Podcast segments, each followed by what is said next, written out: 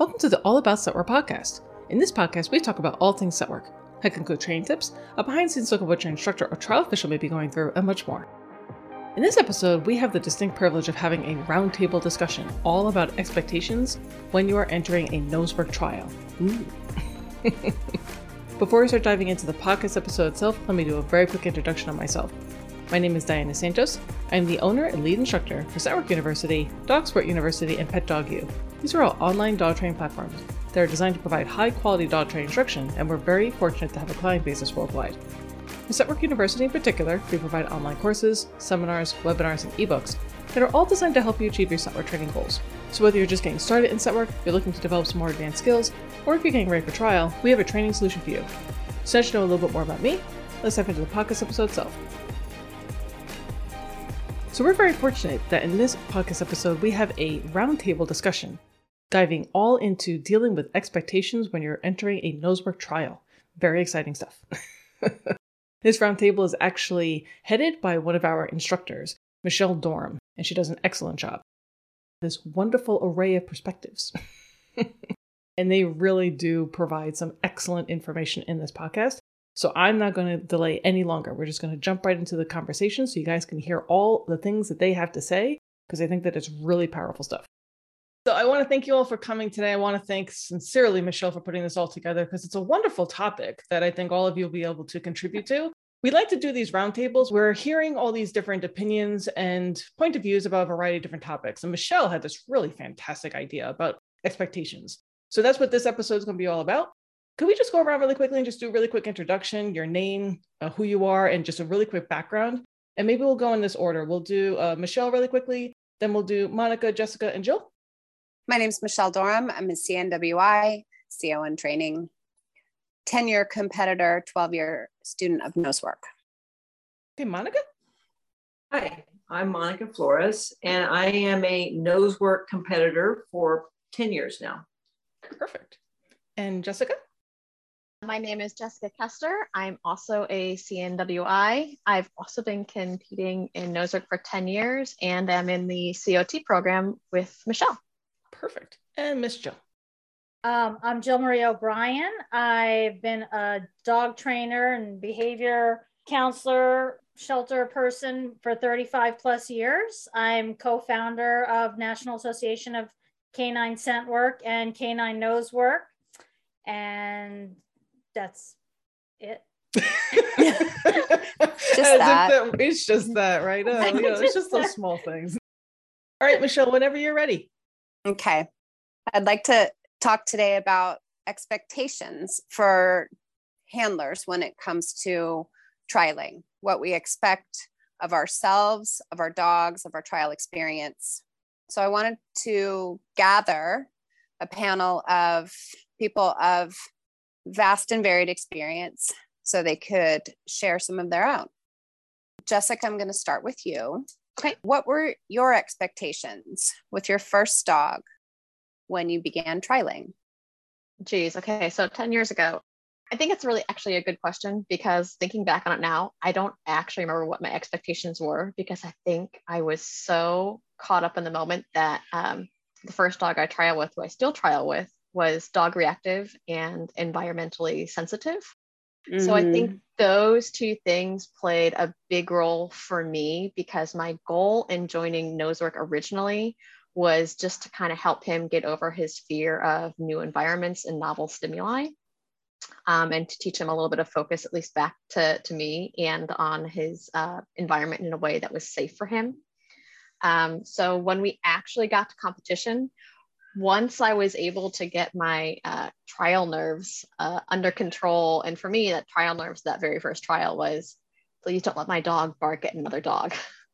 because I was, I don't know, I was so terrified. It's like, oh my God, they're going to see him. He's going to bark, and that's going to be the end of our career. And I really want him to do this. We had tried agility at that point, and he was such a nut. He couldn't stand watching other dogs play in the agility field. And then he would get out there, and he was a course designer. So it was not a good fit. But once we actually got in and he decided that other dogs weren't as a high priority as it was getting into new areas to use his nose and, and work, he settled down and we started having a whole lot of fun. So my goal was never getting a ribbon. It was just to see if we could even compete and do anything and see how well we fared as a team. Very interesting. So your personal goal wasn't about achieving a title, it was about the steps that you had worked toward for him to get through the day under threshold. Pretty much, yeah. And I mean, for us, we trained here locally in San Diego, and uh, I was uh, mentoring under Jamie Bosey at the time. So she was really good at getting access to new locations for us to try.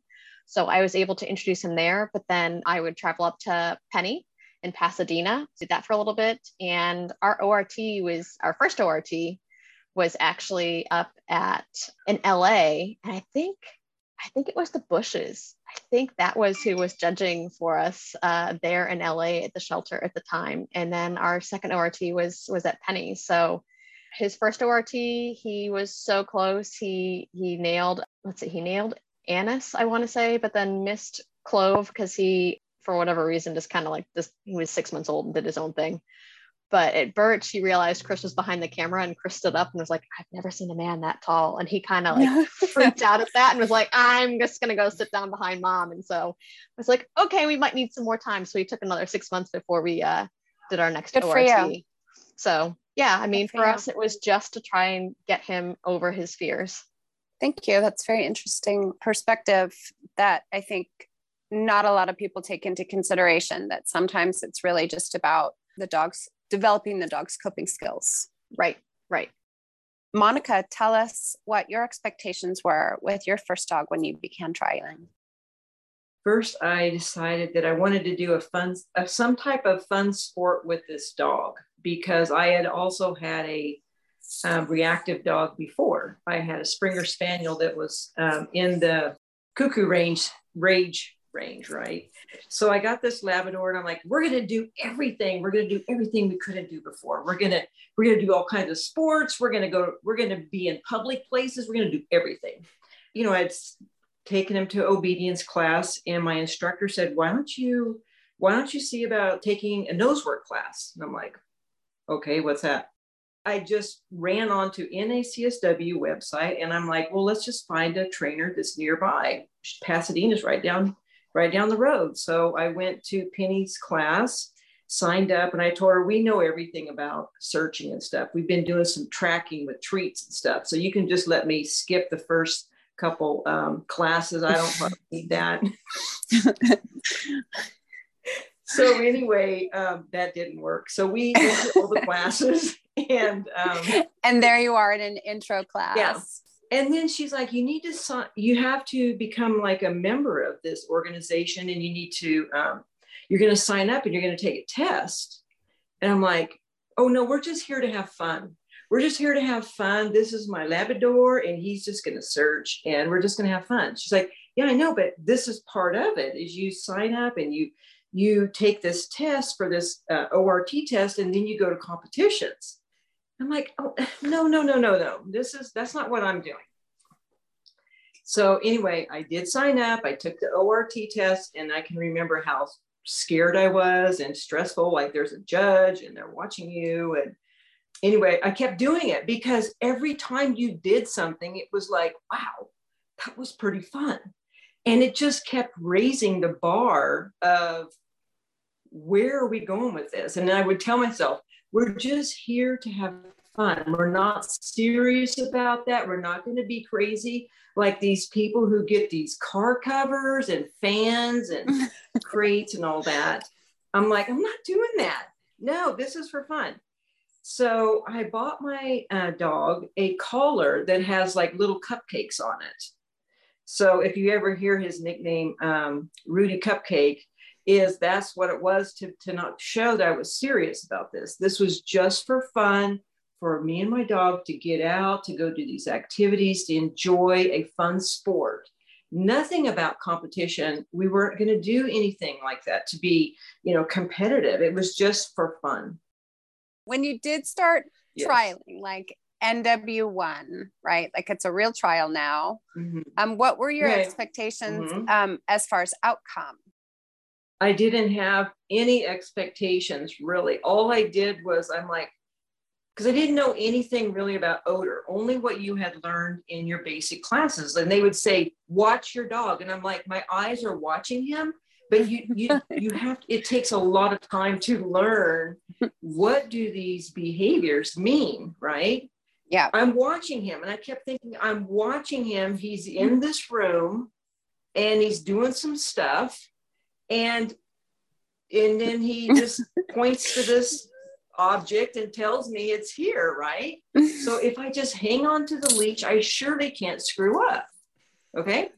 When you have a reactive dog and someone says, watch your dog, you're like, oh no, what are they? what are they going to react to now? It's funny how the how So- even just those phrases mean different things to different teams. Thank you. Um, Yes. Jill Marie, how about for you? What was what were your expectations when you first uh, when you trialed with your first dog? Well, are you talking about nose work then I, I, I expect? Yeah. Uh huh. Uh, that's funny because you know, as a as the person that was at the f- beginning of this whole thing before there was a sport, and I was, you know, uh, running, you know, a narcotics dog and doing certifications there. It, it- the interesting piece is that they're very similar in the fact of the testing piece, right? It's my my mindset is kind of the same so I think the expectations, regardless of whatever dog that I go in, it's an evaluation of my mind in my mind of where I am in my training and things that I'm supposed to be working on. Because I, I look at trialing as an example of what I need to be working on for training I love Not- that. not that training i don't it's not about training so i can trial trialing should be an evaluation of where my training is because sort of in my perspective it's the training and it's the day to day with the dog that is the fun part and Yeah. the, the growth and the relationship building on a daily basis should be the focus and it's not that I I mean I like competing. I like pretty ribbons, whether it's in nose work or other things. I mean, you know, I got ribbon behind me. It's fun. They make nice decorations when you can't think of other things to do with your space. you know, I mean, it's like it, they're fun and and you know they're important, and it tells you where you're at. And It's a um, marker of your and progress. they, and they have value they have value for Mhm. people and it gives people a sense of accomplishment and it you know and same and it's for all of us that way but to me trialing is more about where training is and so uh, on the last trial that i i did you know it, it's interesting because you know i think back to my first like nosework trial feeling really odd as sort of the founder running my dog. And in my mind i think i just want to go have fun with my dog.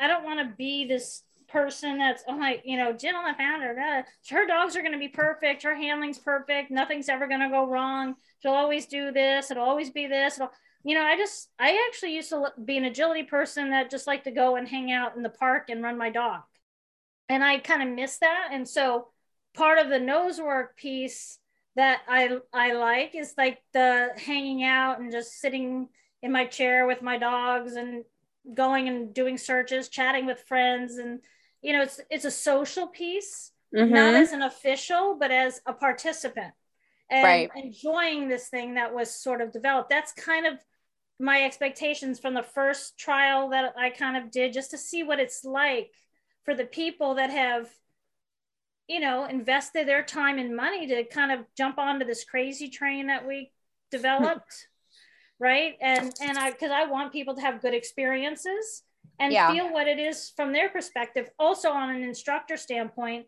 since that's really my area of focus, is how do we nurture and um, support people that are teaching other people so that they're developing and helping their students achieve their goals and to know what it's like from that perspective. So, um, you know, for me, it's it's a kind of a very complicated, mixed up thing, more than just a person that Sure. might be going to compete. So it's a little bit more it's a, probably a little bit more complex. It is, but that's what makes your perspective so interesting. And I love that you feel that your trial experiences are markers of your training and your indications for your training goals. I think that's great. Which is good and bad, by the way. Well, I think that it's a, a refreshing perspective. And I mean, obviously, as a founder, it gives significant weight coming from you, but I always appreciate it when people view the trial experience as not being an indicator of their worth, you know, like, but really uh, just a test to see where you are on the skills that you've been developing for that particular level. Monica, when you began trialing a new dog, what expectations did you then have, which may have been based on trial experience with your first dog? Having many years of success with my first dog, who was so forgiving of all of my stupid handling moves, I automatically put expectations on this new dog, which is also a Labrador. Like it's going to be a piece of cake for God's sake, you succeeded with this dog. All you got to do is do the same thing with this new dog. And we're going to be, we're going to have the most fun. And, you know, we train, he started, my new dog started training at a younger age. So I thought we're going to learn all the new things. We're going to just new, we're going to learn all this new ways of training the, the nose work. And he's, it's going to be the most phenomenal you know a journey we've ever had. You figured i've learned so much from my 1st dog. it's just so going to be lickety split. It's going to be the most wonderful. Well that is not at all how um, it panned out. So we went to our first couple trials and we were having you know it's a time to like like jill said you you've trained and now you're going to take like this test and it's going to be fun because it tells you where you're at. And we you know we had some interesting things happen in these trials that i didn't even know what to do with. My younger dog decided to pick up some toys in a in a classroom and toss them around and um, goof off during a search. And i'm like what is wrong with you this is serious stuff. We're here. We're here. We're, we've got a time clock going. We timed out and didn't find anything, like because he was playing around. So I was like, oh my goodness, this is um, we we need some help. We need some help. There's something really wrong here. I felt frustration because I felt like I was actually thinking that this not, dog didn't even really like nose work, that maybe he wanted to do something else. Maybe he wants to be a therapy dog. Maybe he wants to just hang out at home. Maybe he doesn't even like searching. I think he doesn't like searching because he does great, seems like in practice, but when we go to something like this, he's just, he checks out. He checks out. Like he's like, yeah, see ya. So I said, I, I, I need some help. I'm really feeling like I either have to find this dog's going to go live with my daughter or I'm going to get another dog or something. He's, he, he's not for me we're not a team. We're not um, we're not you, understanding. You you weren't in sync. We weren't in sync because you know you train them all this puppy stuff, and then you know it's you need to find the hides. Okay, they go find a hide, but sometimes he just checked out. So I sought out input from a highly respected trainer, um, instructor would be Amy, Amy Herot, and I said I, I need some help. I need to see, uh, I need you to watch us search and I need to know, like, does this dog have it or not? Right. And is it me? What, what's, what's going on here? So she said, okay, I'll set up a couple hides here and let's, let's just see what's going on. And so I'm like, okay, Ben, come on, let's search, you know, kind of a little bit of a stern voice because I'm, I know everything. Right. And she goes, um, she's you know she watches and then he he gets there and you know it's like okay it's it's right here and she goes wow um i want you to when he gets to the hide to just just i want his tail to wag I want you to get his tail to wag, whatever it is. And, and she goes, whatever it takes. Whatever it takes. Your tone of voice, you're a little, I noticed that you're a little more abrupt with him than you are with your Rudy cupcake. So maybe, you know, use a sweeter tone of voice and get his tail to wag. So, you know, we did a couple more searches and I, when he found the hide, I was like giving him all, his tail was wagging. He was like, woohoo, this is awesome. And I can tell you, his eyes were sparkling. He looked at me and he acted like I was the best thing on this earth, the best. And it was a magical moment that was life changing. Just that. And it, it, it changed it changed everything from that moment on was just really engaging with the dog and playing the game. I wanted to play, but I was playing it the way I played with my other dog, right? And it did it didn't work. It didn't work. And when it wasn't going how you thought it should go, you got stricter and stricter. Yes. I started and, wrangling him. Like mm. I started wrangling this. You're not going to pick up toys. Like, you're not going to, yeah. you're going to do this. Mm-hmm. You're going to do that. You need to get to the corners. You need to get over here. Why aren't you searching over here? And mm. he was just going, Yeah, I don't like this game with you. He was sitting back with his arms crossed. And then yep. when you had a shift in yes. what the reward was for him, meaning you being happy with him and yes. You being proud and engaging with him instead of telling him where to go. Yes. Um, that shifted everything. And what I think is really, really significant about this experience for you is that you had such a long road to this is a completely different Labrador. And yes. that's really difficult for people. They get the same breed, they get well bred chosen dogs, or they get a new dog that, you know, came from a rescue group or their daughter's dog, or, you know, people get dogs in all different kinds of ways. But if they've done nose work before, sometimes their expectations can be really, really affected by their experience with the first dog thank you so much for that. I think that experience is pretty profound that you learned him in such a different way.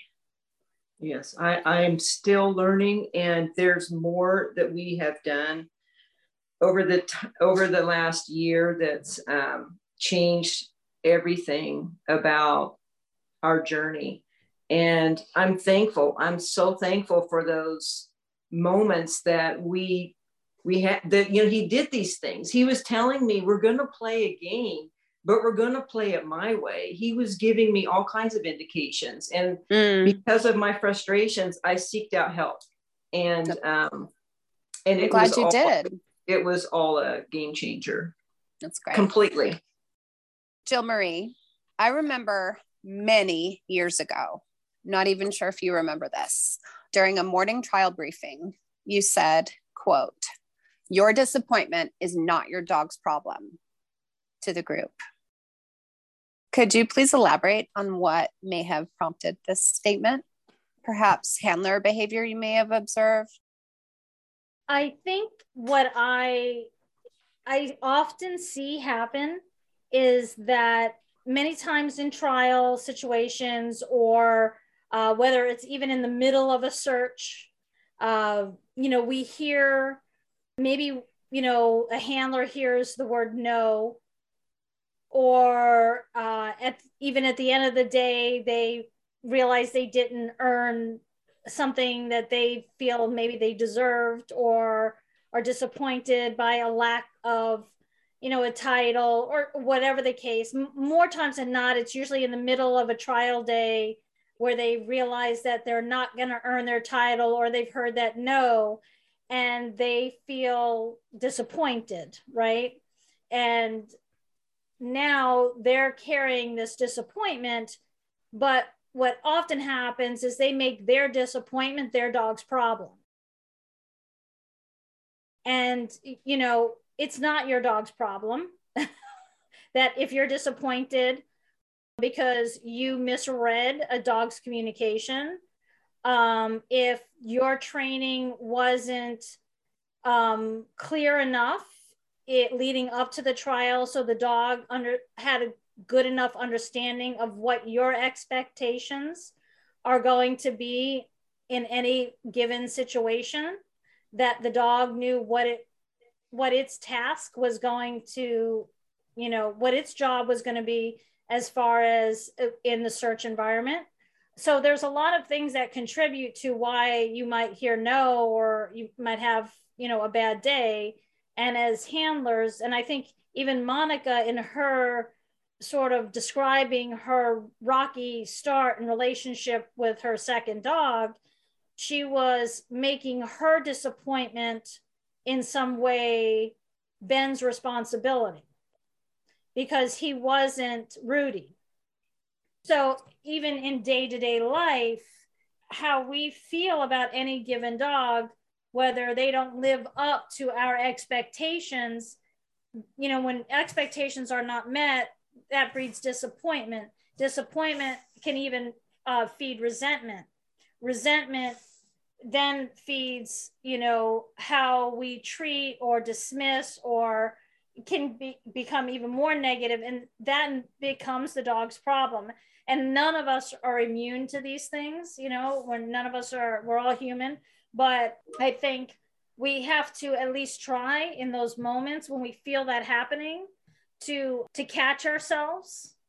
Even when you hear when a judge goes no and you go, you know, like you make that, you know, you know, the dog has no idea that mm-hmm. that's not actually directed at them.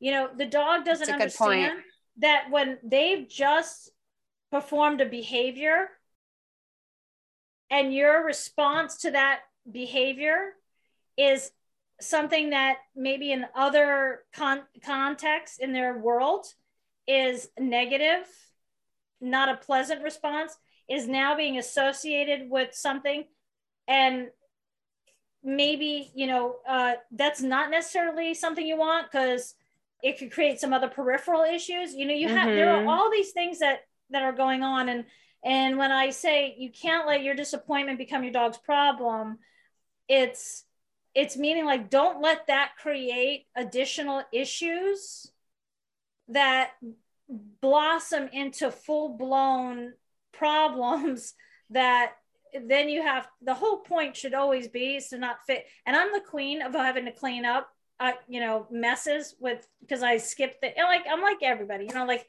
my time is limited. Uh, I'll just go fast. Uh, this is not important. I, you know, I'll just do this once and oh, he got it. We'll move on. And then six years later, I'll, I'll be back. Like, remember six years ago when I was doing the thing and I skipped the thing or I only did the thing once and now I can see why I shouldn't have skipped the thing. You know, that's, that's not the dog's problem. That, that's my problem. So my disappointment is not the dog's issue. It's my, that's my issue. So, um, and it um, becomes a, a cycle. It, it becomes a cycle. And then what we often do is we start overtraining. Mm-hmm. And overcompensating. And, and we overcompensate and we browbeat our dog into training submission. And I don't mean that in submissiveness, but I mean yeah. it's like we just we start overtraining to the point of where dogs are not having fun anymore. And I think this is why we see dogs at NW1 or ORT level are coming up that are rock star search dogs. They're having a great time. And you're like, oh my God, that dog's having so much fun. Look at that dog's a search machine. Da, da, da, da, da. They hit NW3. The handlers have gotten the bug and they start taking a lot of input from all these different places that are from different methodologies and things without a lot of context and life experience in detection and search work to know where and when to plug these things in. And then they start hitting roadblocks because they don't know when things are best applied. And mm-hmm. then they hit mm-hmm. roadblocks, right? And then they start overtraining. And now the dog's like, you know, that was a really fun game like a year ago or two years ago. And I'm kind of not liking it anymore. And they come in and they're like they'll do it but Yeah. they can take it or leave it and I, and the way i describe it is the difference between the first day on the job your your dream job and after being there for 20 years and you're you're like the last two weeks after giving notice you're retiring and you the type of performance you're going to give that first day on your dream job versus your last two weeks are going to be Yeah. completely different and i want my dog ideally to be as close to what it is on that first day not the last two weeks They should get enough appreciation and bonuses and vacation time along the way to keep them Yeah. happy. yeah and you know and you have to and the going back to expectations and, I, and i'll wrap this piece up uh, in a moment is you know we all also have to be realistic when we don't have a lot of time to train or our dogs are going through other things they're aging or they have injuries or you know and again be realistic. If you're not able to train every day or you know be that diligent or whatever the case may be you have to manage your expectations going into a trial and not ha- have that disappointment eat at your your own soul about what happens because that is not healthy for yourself as a handler. Because you know if you're not training every day or other things are going on especially if you have a younger dog it's if you have an older dog that's got a lot of life experience you you have you can get away with a little bit more i think with some dogs. But you know you have to to be um, cognizant of the realities of what you can do. And somebody that has an older dog who has experience that i i ride on his coattails because he's got more experience. Like he carried me to this last nw3 title not because my handling was great. It was like we squeezed by but it's his age and experience. But we're not training enough for me to have an expectation of taking first place. Mm. and I think people need to be realistic about where they're at in their training um, and where their dogs are at physically and age wise um, also and and manage that going into a trial and if you can't manage it then don't and you get really disappointed don't enter That's a Or great and- point. Jill, can Yeah. I comment on that too? yeah Um, so with, with my guy Yuri, I mean, he's old now, like 10 years old. He's starting to look gray around the eyes and everything. But I have two young kids and one with special needs. So I hardly ever get a chance to train my dogs at all. And like I've had to explain that to a couple of my different clients because most of my clients are all dog reactive dogs. And I've got one or two who want to compete and actually can because their dogs are appropriate for it. But I've kind of told them like, hey, you know, we you can enter a trial whenever you know you think you're ready and i will be honest with you and tell you yes i think you're ready or no you're not and i will be very honest with them and say you know i would love to get an nw3 on on my boy yuri and only one and honestly i don't know if we're going to get it before he passes or not but that's my goal and my goal is a, like a leg a trial just because we don't have the time to train, nor do I have the time to enter trials at this point in our life with everything going on. So honestly, it, it's one of those things that I think is, is sometimes a hard pill to swallow for some people, like having to learn how to manage those expectations and not go and being like, yeah, I'm going to nail it on my first trial here, there, and everywhere. And um, I know that what we may or may not touch on it later, but I've always tried to train Yuri up to the trial level that he's attaining. And uh, we were lucky for our NW1, NW2. We got it on our first try, but now we've done five or seven NW3s, and I'm hoping to get uh, enough legs to put together an NW3. But hey, like that, that was uh, one of those things where I have to learn how to manage expectation points. And um, after I had child number two, like that really came into focus and kind of hit home for me. But I think it was an important lesson for me to learn, um, both as a handler and as an instructor for sure. I think it's, and it's so subjective, right? Like it's different for everyone's experience, but how people deal with the expectations and sometimes the lessons that they have to go through um, can be pretty major. But um, I love being able to share it with other people because as an instructor, I see quite a range as a volunteer, I see quite a range, you know, of what people imagine is going to happen on a on a given trial day. But Jessica, something you said actually leads into the next question that I have, and that was about readiness. As a competitor, do you prefer to wait to trial until your teamwork and skills with your dog are fully ready, like capital letters ready, or give it a shot and see where you are in your training? For me personally, I like to make sure that I'm ready. And that probably stems the fact that Muriel is a red bandana dog. So I want to go into trial with a clear idea or a clear picture of what I think is going to happen and kind of be able to manage some of those expectations that we've been talking about a little bit Yeah. with him. That makes sense. However, I now have a puppy that I'm working with, and she's polar opposite of him. So everything that I've had to do with Uriel is like not a problem for her. And it kind of blows Mhm. me away because I've done a couple of nose work lessons with her, and I'm like, oh, wow, you mean like that dog who got out of his car and jumped all over that place didn't distract her? She kept working through that. Like, that would have been the end of the word for Uriel at that point. Um, so now, now it- you get a to learn dog different number two. yeah now i'm learning dog number two who doesn't have some of the same Yeah. problems that yuri does and it's it's a really different picture so for her if i was going to trial her i might be more willing to be like you know we've trained for a little bit let's see where we're at um There's there's a But I local think- event I can go. My kids are taken care of. Yeah. exactly sort of Yeah. I don't And- think there's a think- right or wrong answer on that. It's um it's just No. interesting to me to hear different people's different perspectives on that. Um, Jill, what is um, your personal approach? Um, ready in all caps or see you are see where you are in your training? oh, so going back, you know, I think it depends.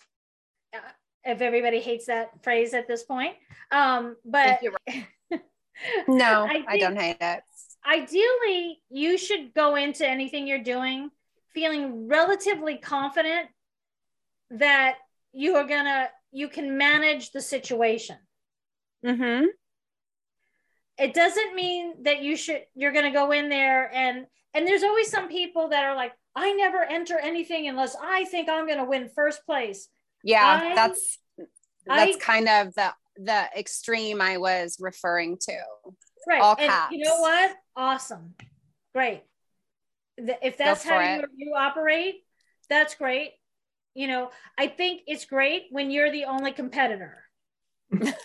I think it's great when it's uh, when you're not, you know, I, I- because here here's the reality. If you if it's a one man one woman um, event where you're not uh, working with another individual, um, I I think you are not necessarily putting all of the weight of what you again your expectations are don't are not just their responsibility. And yes, you can train your dog to be top notch and always win and blah blah blah blah blah. But I, I don't know. It's maybe it's an age thing, you know, because I used to think differently, uh, you know, maybe 15 or 20 years ago. But um, I, I have an issue with do- animals as sports equipment. First of all, mm-hmm. um, and if you get your rocks off by getting a first place and you go through dogs like you do Nike, um, you know, uh, runners, um, I, I, I kind of, I'm at the age of my life where I have a, uh, an ethical problem kind of with that. Um, now I get like, if you've got, you get a dog and you want to do agility and you really feel that your lifestyle traveling around, the dog would be miserable because it hates riding in cars maybe rehoming that dog would be ideal. But if it's uh, all the you go through like 10 dogs in two years because each one can't meet your like wanting to win first place expectations. But that's a whole nother um, broadcast. but um, but speaking to your question, um, you know, I think if you can at least handle the situation and feel like you're ready for just the dynamics of the trial environment and Mhm. the competitive environment and that whatever happens good or bad that you can manage that i think it's okay i think if you're so not ready that you're taking a valuable spot that are limited when you have long wait lists not that everybody's has a right to enter and take the spot, but you should think about whether there is somebody that really is ready that could use that spot. You mm-hmm. know, like mm-hmm. I, you know, it's it's I'm a little conflicted there personally, honestly, but um but I I think you know sometimes it you have to sometimes you just have to do it.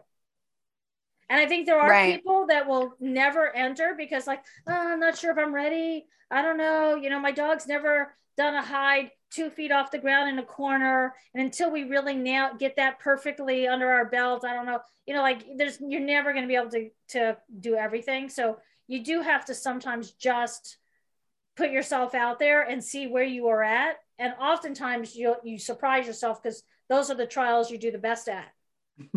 Yeah, that's a good I mean, point. nothing's risk free. Nothing is ever risk free in life, and I think that's what Jill's kind of saying. Like you have to sometimes be willing to take that that risk or go exactly. hopefully a low level of risk. You want to be trained well enough to mitigate the risk, but you're never going to be 100% safe.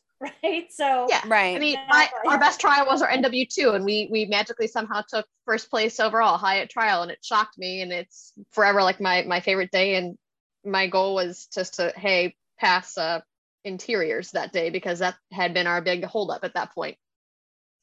So whatever. Hey, I, I want I went to this last NW3 just hoping that if we could get 50% without having trained in months and months and months with a dog with a sciatic nerve and compressed disc in his spine that he's trying to work with, you know, he still wants to search. I'm like, okay, well, let's see what we can do. If we get 50%, you know, he'll have a good day out. And he got 100 points and an NW3 I mean, title. So, you know, what, what good are you do? You know, he's a good boy. That's age. Um, that's right. Monica, do you feel like um, you are a person who waits until you're ready, in all caps, bold, or uh-huh. do you um, enter and see where you are in your training? Well, it depends. so, um, normally, normally for all, for everything, I like to be prepared. I really do. It, it's just that's just how I am. So if I can ask myself some questions, well, have you trained at have you trained at this level? Are let's you let's as, let's assume that you have trained at the level. Um, would level. would you then break it down to not until we can crush it in place, no. or no. well, we've trained at the level. Let's see if it shows us where we need to train more. I would I would enter the trial, and I uh, once I'll just tell you once I removed expectations from from my from my equation of this nosework journey, things changed for me and mm-hmm. my, our relationship.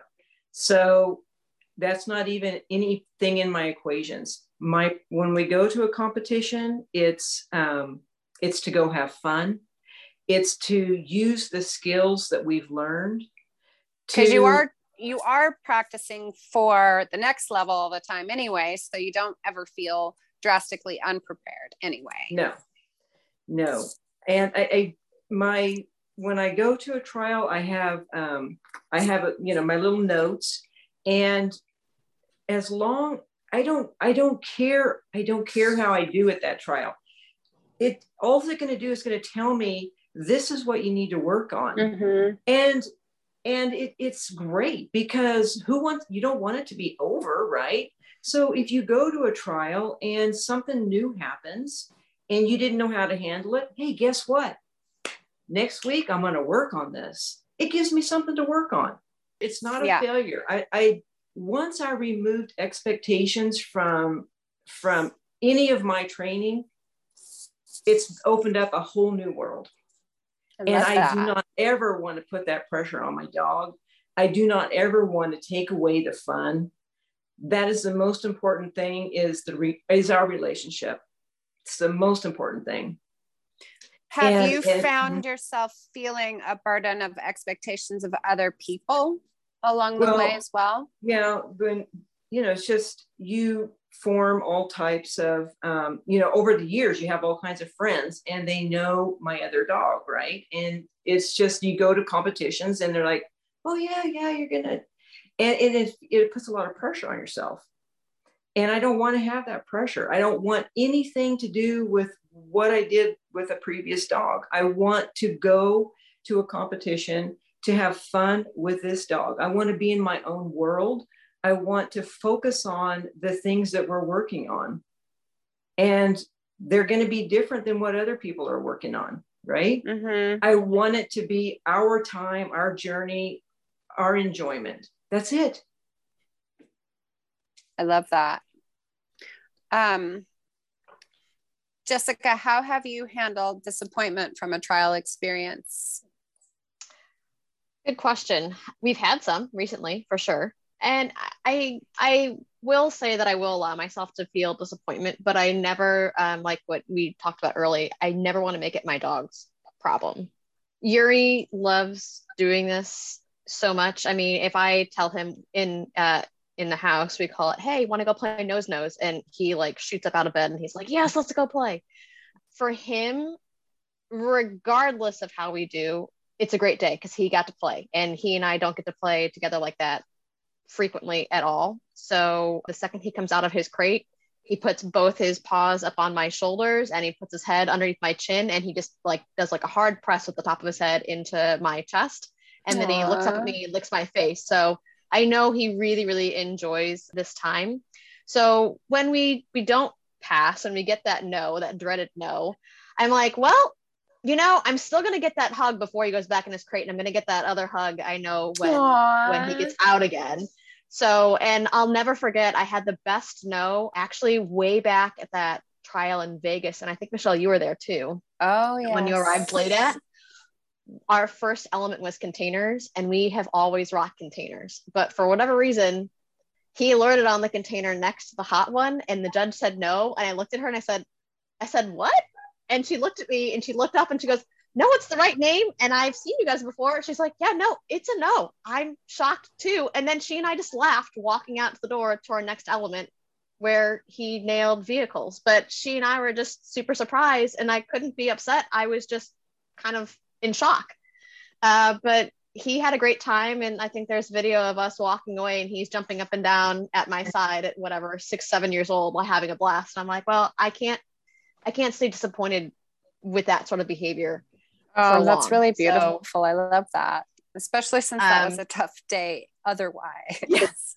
oh yeah it was it was yeah it was a tough day a tough trial but i mean we've we've had other disappointments you know where it's like hey you know we we really didn't perform well and when i get to the end of the day and we're back in the hotel room or back in the house and i get a chance to kind of reflect i'm like it's not that we didn't have a good day it's that i didn't read him properly so Yep. it really isn't my dog's problem it's really my fault did i Mhm. read too much into it or did I just blurt alert or what happened? It was my fault at the end of the day. Miscommunication. Yeah, it happens. It happens. I mean, our, our first time out, I thought we are going to get it. And uh, we, we missed the NW3 title by one hide. And uh, same judge that gave me my no and that, that uh, lovely Vegas trial. And she, again, it's funny, our relationship is she laughs at us when we compete because he does silly things. In this one, he jumped on top of a couch because there was a cat that had been laying there. And he just could not get away from that cat smell. Like glanced at odor, and I couldn't get him over there before our time clock ran out. Oh So shoot. You know, she's like, I just remember you picking up by the harness and pulling him off the couch. Yeah. So gotta I'm do like, what you gotta okay." do sometimes. Exactly. So I try to handle my disappointment with um, what funny or unexpected things happened um, that I took away as more of a positive things I like getting that. pronounced at a trial or something. So I try to kind of turn it around in different ways because I think that's for me the only way that I can get through it without um, focusing because I'll have that tendency to kind of just kind of zoom in and hyper focus on Mhm. everything and be like, "Uh, I can't do that. And then it really does spiral down for me. Yeah, I can relate to that. Thank you so much, everyone. I loved hearing your stories and input and philosophies. I, I found it really interesting to talk with all of you. Thank you so much for participating with me.